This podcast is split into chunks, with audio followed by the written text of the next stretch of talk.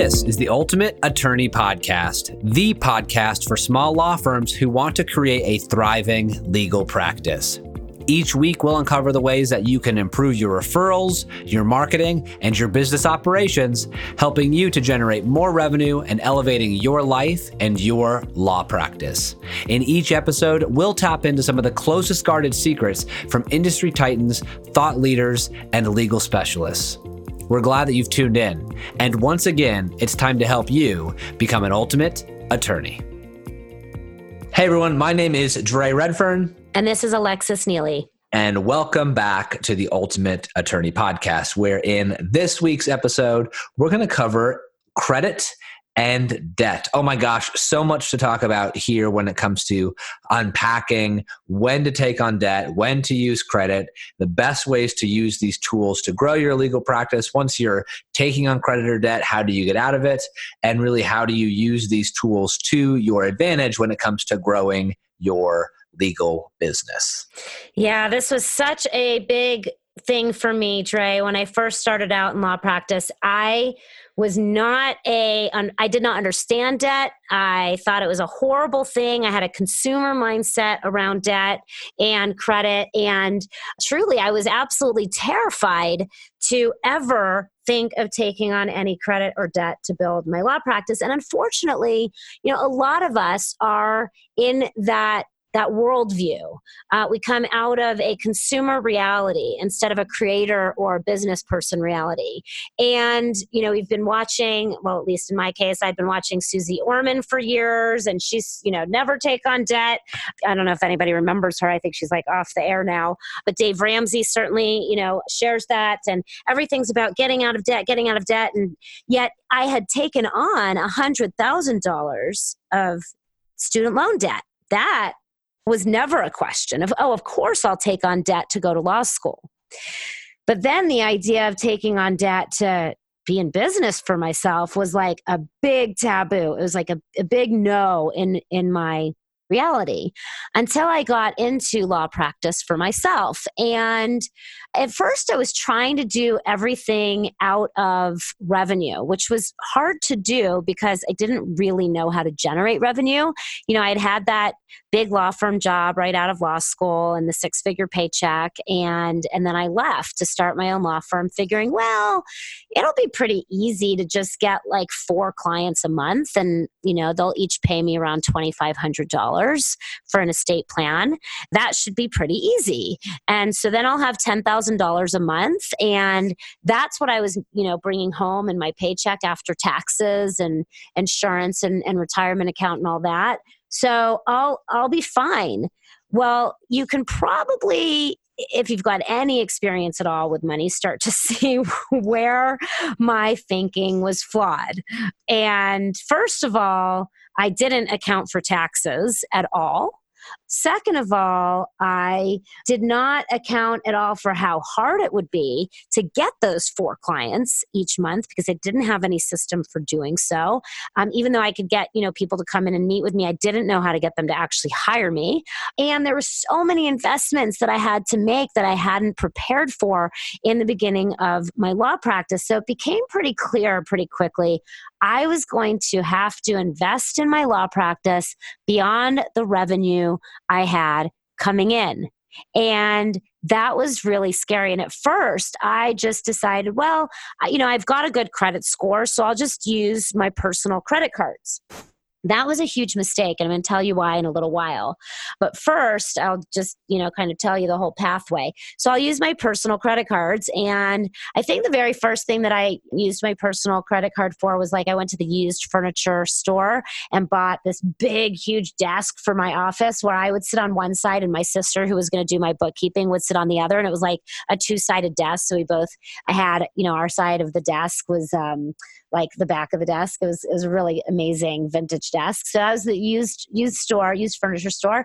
Oh, that's okay. It's okay to put that on my you know on my credit card that's fine i need a desk and and then i think probably dell you know i went to dell and got like some financing for a computer well that's okay that's not like really like using using debt right using credit And then when I wanted to grow to the next level, I wanted to actually build out an office space for myself.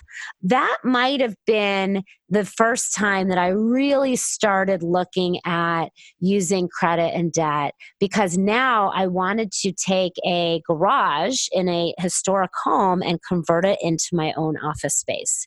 And I certainly didn't have the revenue for that. By then, I actually had learned how to engage clients. I had learned how to educate my community and generate business. But this was going to be like a $50,000 build out maybe somewhere around that and i didn't have the backup resources the reserves in my operating accounts to be able to to be able to do that and I remember at that point sitting down with a banker in my community, and he changed my entire perspective on using credit and debt. And he said, Of course, you're a business person, you're building a business. Every business person who is building a business is going to use credit to build their business. It's just the wise thing to do because you are going to want to make investments in your business before you have the revenue to support those investments. For example, you want to build out this office space to support clients that you don't yet have. So you're going to finance the investment in building out that space, and then you're going to pay that back with the clients that you're going to get as a result of you having that space. And that was a huge mind opener, a huge eye opener for me. All of a sudden, I was no longer thinking about credit and debt as a consumer, but as a creator, as somebody who was investing in something that was going to create more in the future. And I would use that more to pay back the credit, the debt that I had borrowed. And that really shifted everything for me. And, and I do want to tell you a little bit more about what I've learned about the right way to use credit and debt and the wrong way to use credit and debt. And I've been down the entire spectrum of it. But before I do that, you know, I want to check in with you, Dre, and see like, did you ever have a moment like that, or do you have a different perspective on using credit and debt and building a business? yeah. So I've got all sorts of horror stories and what not to do's and a couple of what to do's. Mm-hmm. So, from my experience, there's four ways. There's obviously other ways, but these are the primary four ways to, to take on some sort of debt. It's credit lines, you know, some sort of line of credit with a bank that you can use and pay off, and it's there for you.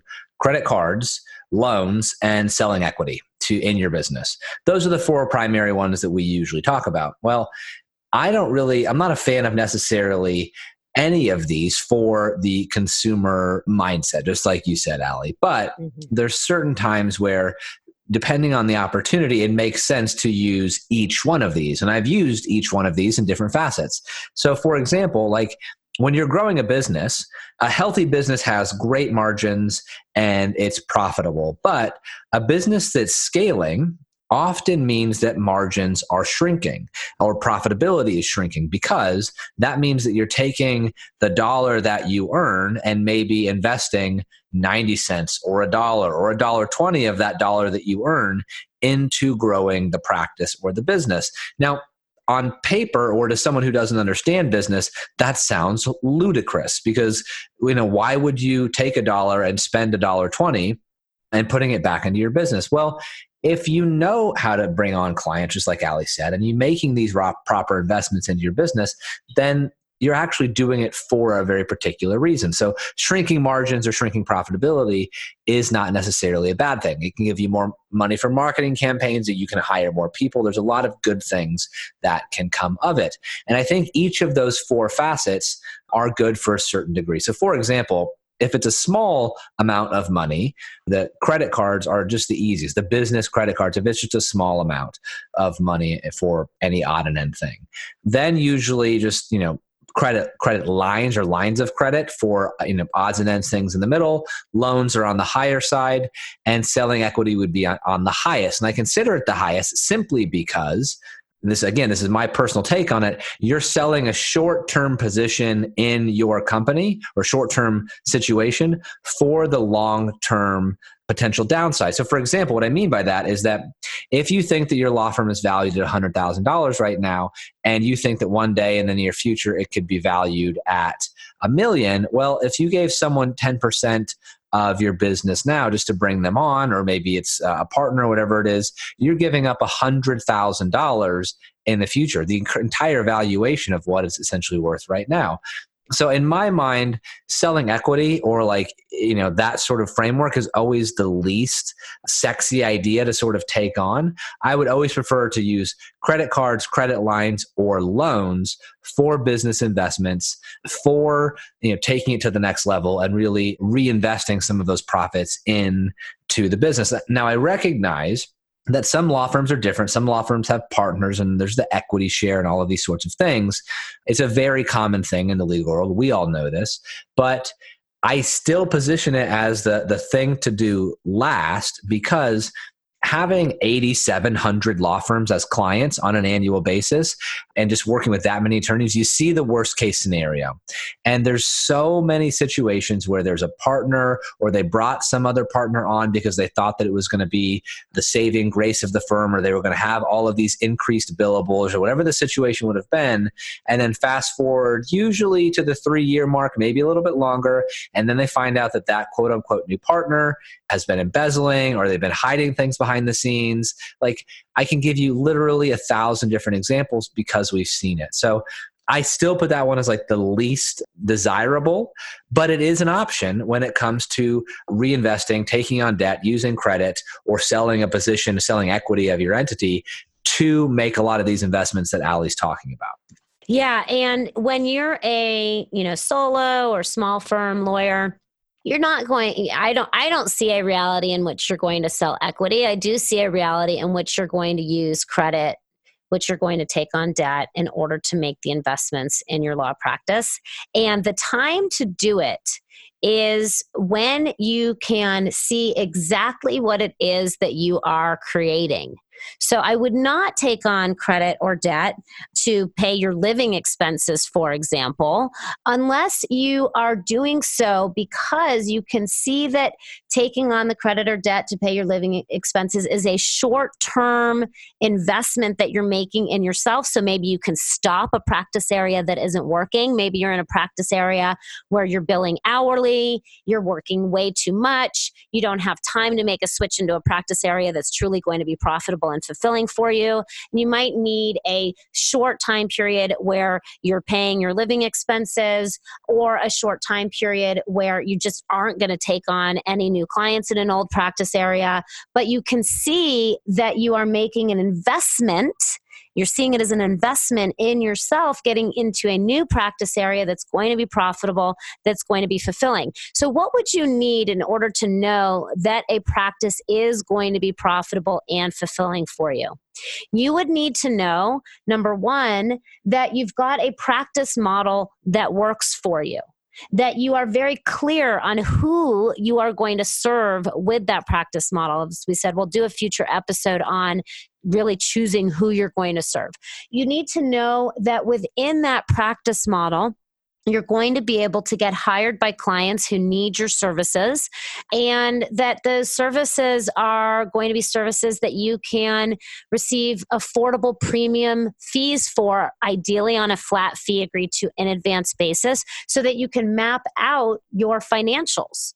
When you're doing hourly billing when you're billing too low when you're billing flat fees that are too low you're just ultimately not able to do that. So that's why we really like a practice model where you can um, know that, for example, oh, I need to make $20,000 a month to pay my personal expenses, to pay my business overhead. And I'm able to do that with three, four, five, six clients a month. Okay, great. If I'm able to do that with six clients a month, do I know how to deliver a service that's going to allow me to generate, let's say, you know, $4,000 on average per client? And do that with five clients a month. If I know that, if I know that I've got a service that people will value, my ideal clients will value it, let's say $4,000, and I can serve five clients a month, or if you wanted to make $40,000 a month, 10 clients a month, and you know how to deliver on that service, then would it make sense to use credit, number one, to invest in yourself, to learn how to build that practice, to learn how to deliver that service, to learn how to engage those clients, to learn how to educate your community. Absolutely. But if you're going to be using credit just to build a law practice where you cannot vision out those numbers and map out those numbers clearly, then it might not be a good idea for you to use credit to do that because you can't see with clarity exactly how you're going to pay that back. By the way, this is ultimately why I created the cash plan, the cash flow forecasting system that we now have because I did not know how to do this when I was first in practice. So once that banker suggested to me, well, you you know, you should use credit to build your law practice. The very first time that I ever filled out a credit application was for, you know, for my business, not for myself personally, but for my business was a small business administration loan and he helped me to fill it out and i remember that he asked me how much credit i wanted to receive and i was like well what's the least i can apply for because i was so afraid to be applying for credit. I was so afraid that i should just take the littlest amount possible. And ultimately i think looking back what i was really afraid of is that i knew that i didn't understand any of it and so I just wanted to take the littlest amount possible because I didn't really trust myself. I was so scared. I didn't understand, okay, I'm going to get this. I think it was $25,000. I'm going to get this $25,000. It's going to be a line of credit. I, I, I think I'm supposed to have a line of credit. I think that's a good idea, but I'm really scared I'm not going to use it wisely. Now, you know, it's probably 15 years later now and having had all the experiences that I've had, including a bankruptcy, including a rebuilding from that bankruptcy, because I didn't know how to do this cash flow forecasting. Now, whenever I'm taking on credit, it's only with the benefit of having done cash flow forecasting, knowing exactly what I'm going to be using that credit for, how quickly I'm going to be able to pay it back based on what I'm going to be using it for, and how what I'm using it for is going to either increase my knowledge increase my marketing, let's say that I already know how to get clients and I already know how to turn those clients, you know, from in, or prospects from interested to engaged and writing me a check. If I already know how to do that, well, now using credit for marketing is a great idea. But using credit for marketing, if I don't know how to get hired by clients, is a horrible idea. Terrible idea. Never use credit for marketing if you don't know how to get a person to go from interested. You can do marketing and generate lots of leads, but then not get hired by any of them. So it's really important that you understand what is the credit going to go into and how is it going to generate a return? Now, you might be at a stage in your own practice where you don't actually know how to deliver on a legal service that people highly value and would be happy to pay you for. Well, in that case, it makes a lot of sense for you to use credit to learn how to deliver such a service. Having said that, I don't think it's a good idea to use credit, for example, to get an LLM, unless it's a, in a very highly specialized area where you need the LLM to deliver that service. And you know exactly how much you can charge for that service, and that you're going to have a ready market of people for that service, and that you're going to be really fulfilled delivering that service. So, for me, that's like what goes into the analysis of when to take on credit, when to invest in your practice using credit, knowing exactly what you're going to use it for. And then the last piece is what kind of credit should you use? What kind of credit should you use? So before I talk about what kind of credit should you use and my own learnings with that, Dre, I want to just check in and see if you've got yeah. anything on what I just said there's there's a lot there. And i think you know i've briefly shared some of my own experiences when it comes to this.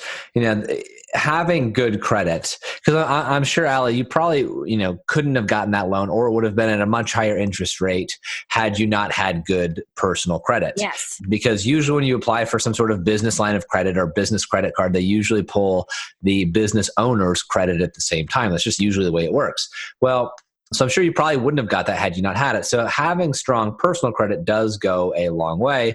And I've shared a bit about my story about how my I was starting my business out early on in the whole process when my wife's suit was going on and that you know and if you don't know heard, haven't heard about the suit long story short it was a very successful business destroyed overnight by someone who made up a whole bunch of lies went to the news and we subsequently filed a lawsuit that took three years to play out Well, when you have a very, very high six figure business and your, you know, your, your spouse's business and you're starting a new business at the same time, and all of a sudden one of those incomes goes away, you have to get creative about how you actually handle the situation. So as a result, we took on hundreds of thousands of dollars of debt, a lot of which was credit card debt, but we also knew how to play this game just like Ali was saying, is like when to use certain types of debt or loans or credit cards or whatever else to get through.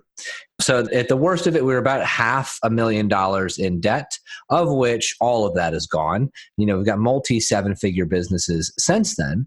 But understanding this understanding your personal credit and how it ties into all of these things whether it's for your business or personal regardless is a really really important thing because you never know when you need it and our case is the perfect example because we could have never seen or anticipated this coming but we knew how to play the credit game and the loan game and all of those sorts of things so we could use those strategies to our advantage when going through that big ordeal so I'm going to let you keep rolling with it, Alex. You got a lot of great insights there, but I just wanted to share that perspective on the whole thing.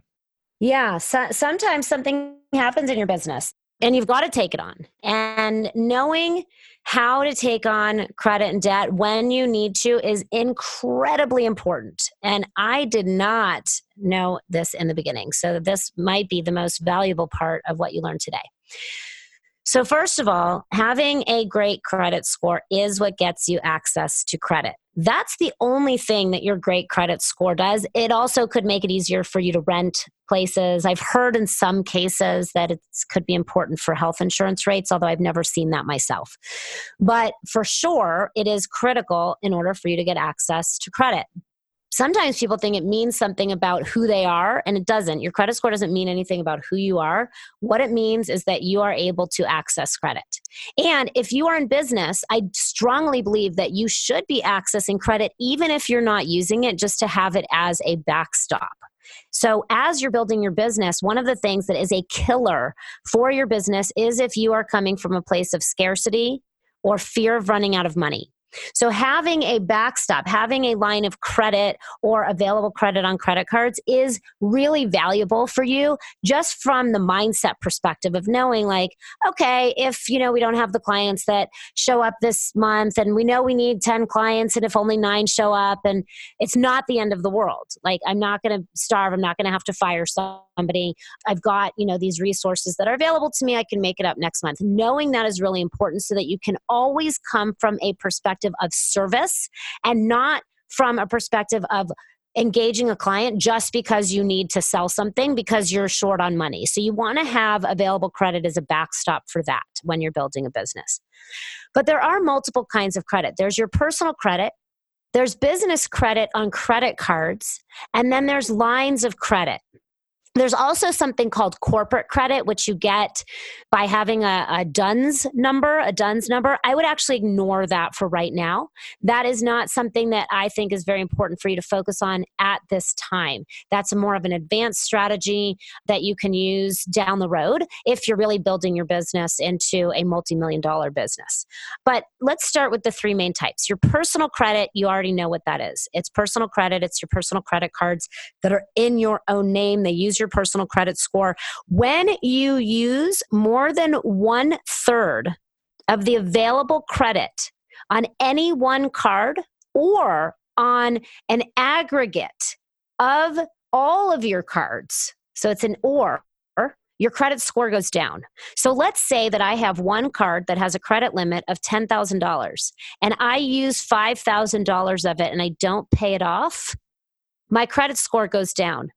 My credit score will not go back up until I bring that card down below one third usage. So that's not very valuable, right? If every time I use my credit for a big purchase, my credit score goes down because I'm using more than one third of the available credit, not very valuable, especially when I have a business and I may want to be making some big purchases, some big investments in my business using my credit card.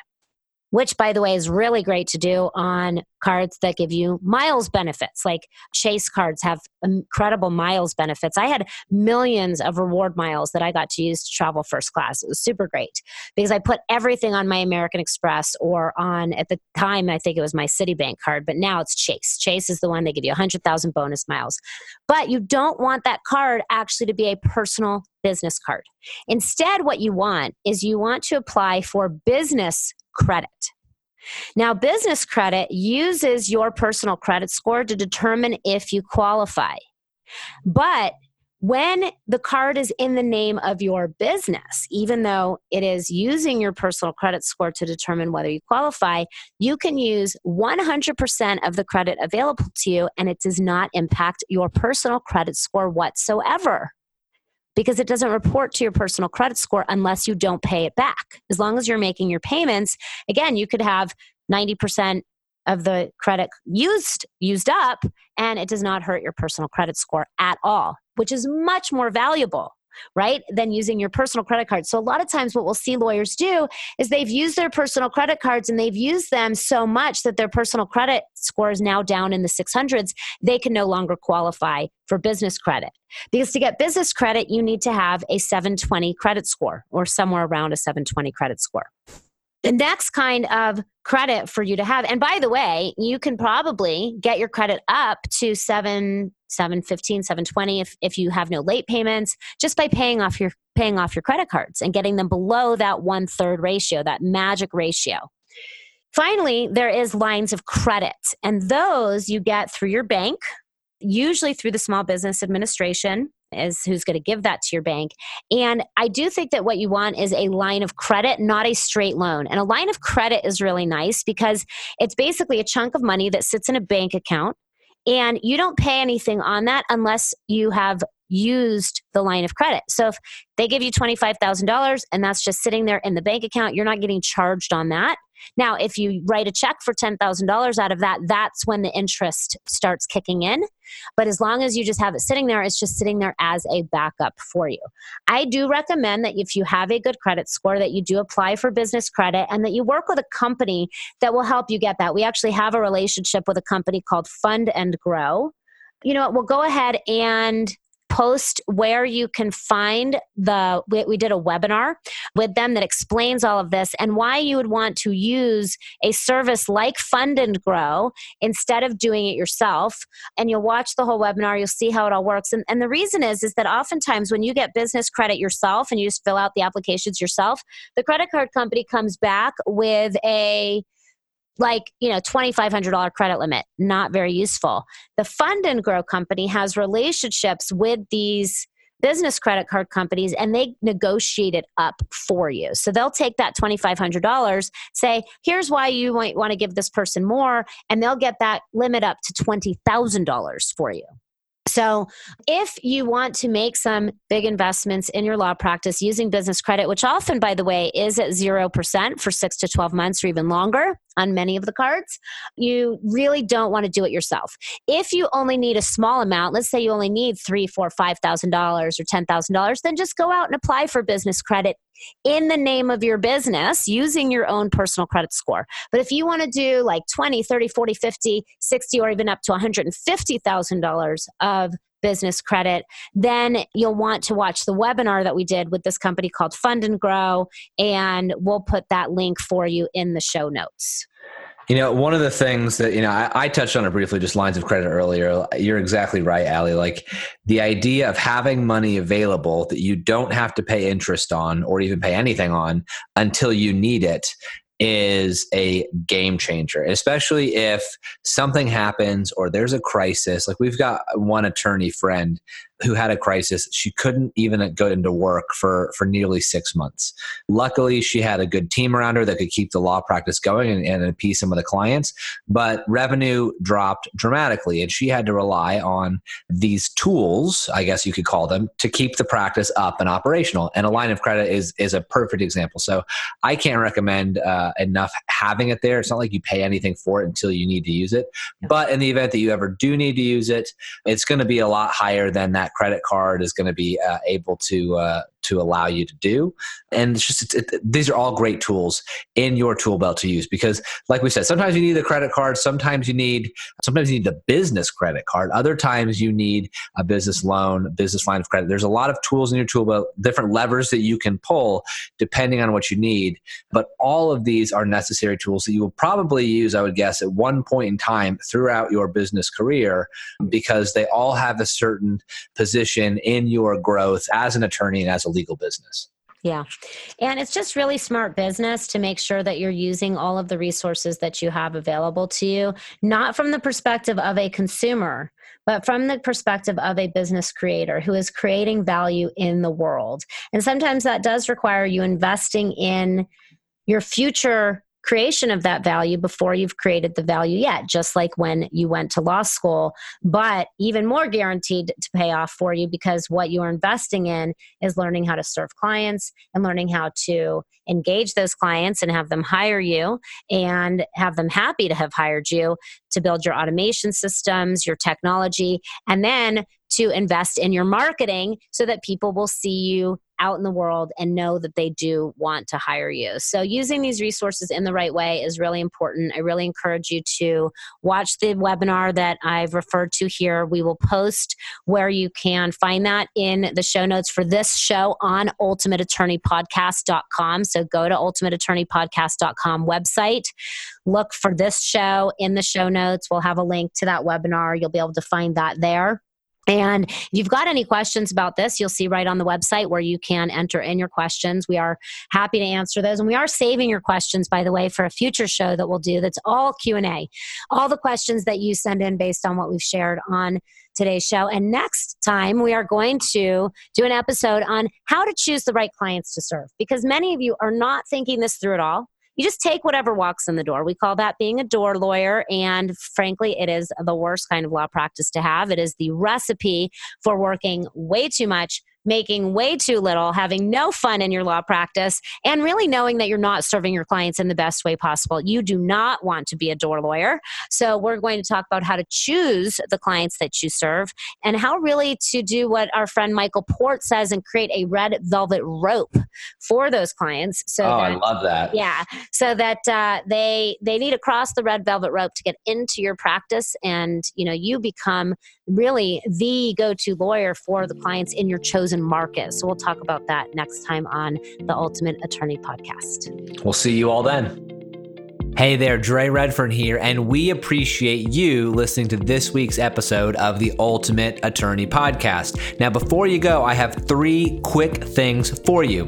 Number one, if you're not already receiving our free premium content, then go to ultimateattorneypodcast.com and register on the right hand column to receive all of our best free resources. Now, when you do, we'll send you access to our next level law firm boot camp which is a seven day video series to help you reduce the stress of running your law firm, create more revenue predictability, and sell your services with greater ease. And it's all completely free. All you have to do is visit ultimateattorneypodcast.com and register on the right hand side. The second thing that I have for you is that Ultimate Attorney is going to be hosting a live two day event in Dallas, Texas on May 2nd and 3rd, and I would love to see you there. During these two days, we're going to walk you through our six part process to help you level up to create a seven figure law firm and show you how you can radically scale your law firm to meet your goals. We're also giving away more than $2,000 worth of free templates, resources, and implementation plans to help you level up your law firm from the moment you leave the event. You're going to love it, and I would love to see you there. So, for more information and to register, simply visit ultimateattorneylive.com.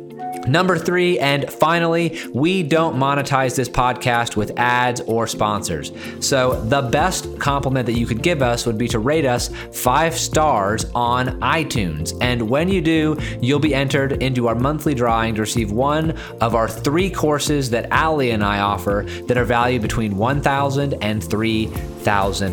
So, don't miss out on that opportunity, and we would greatly appreciate your share and your five star review. So, that's all for now. Thank you again for listening to the Ultimate Attorney Podcast, and we'll see you on next week's episode.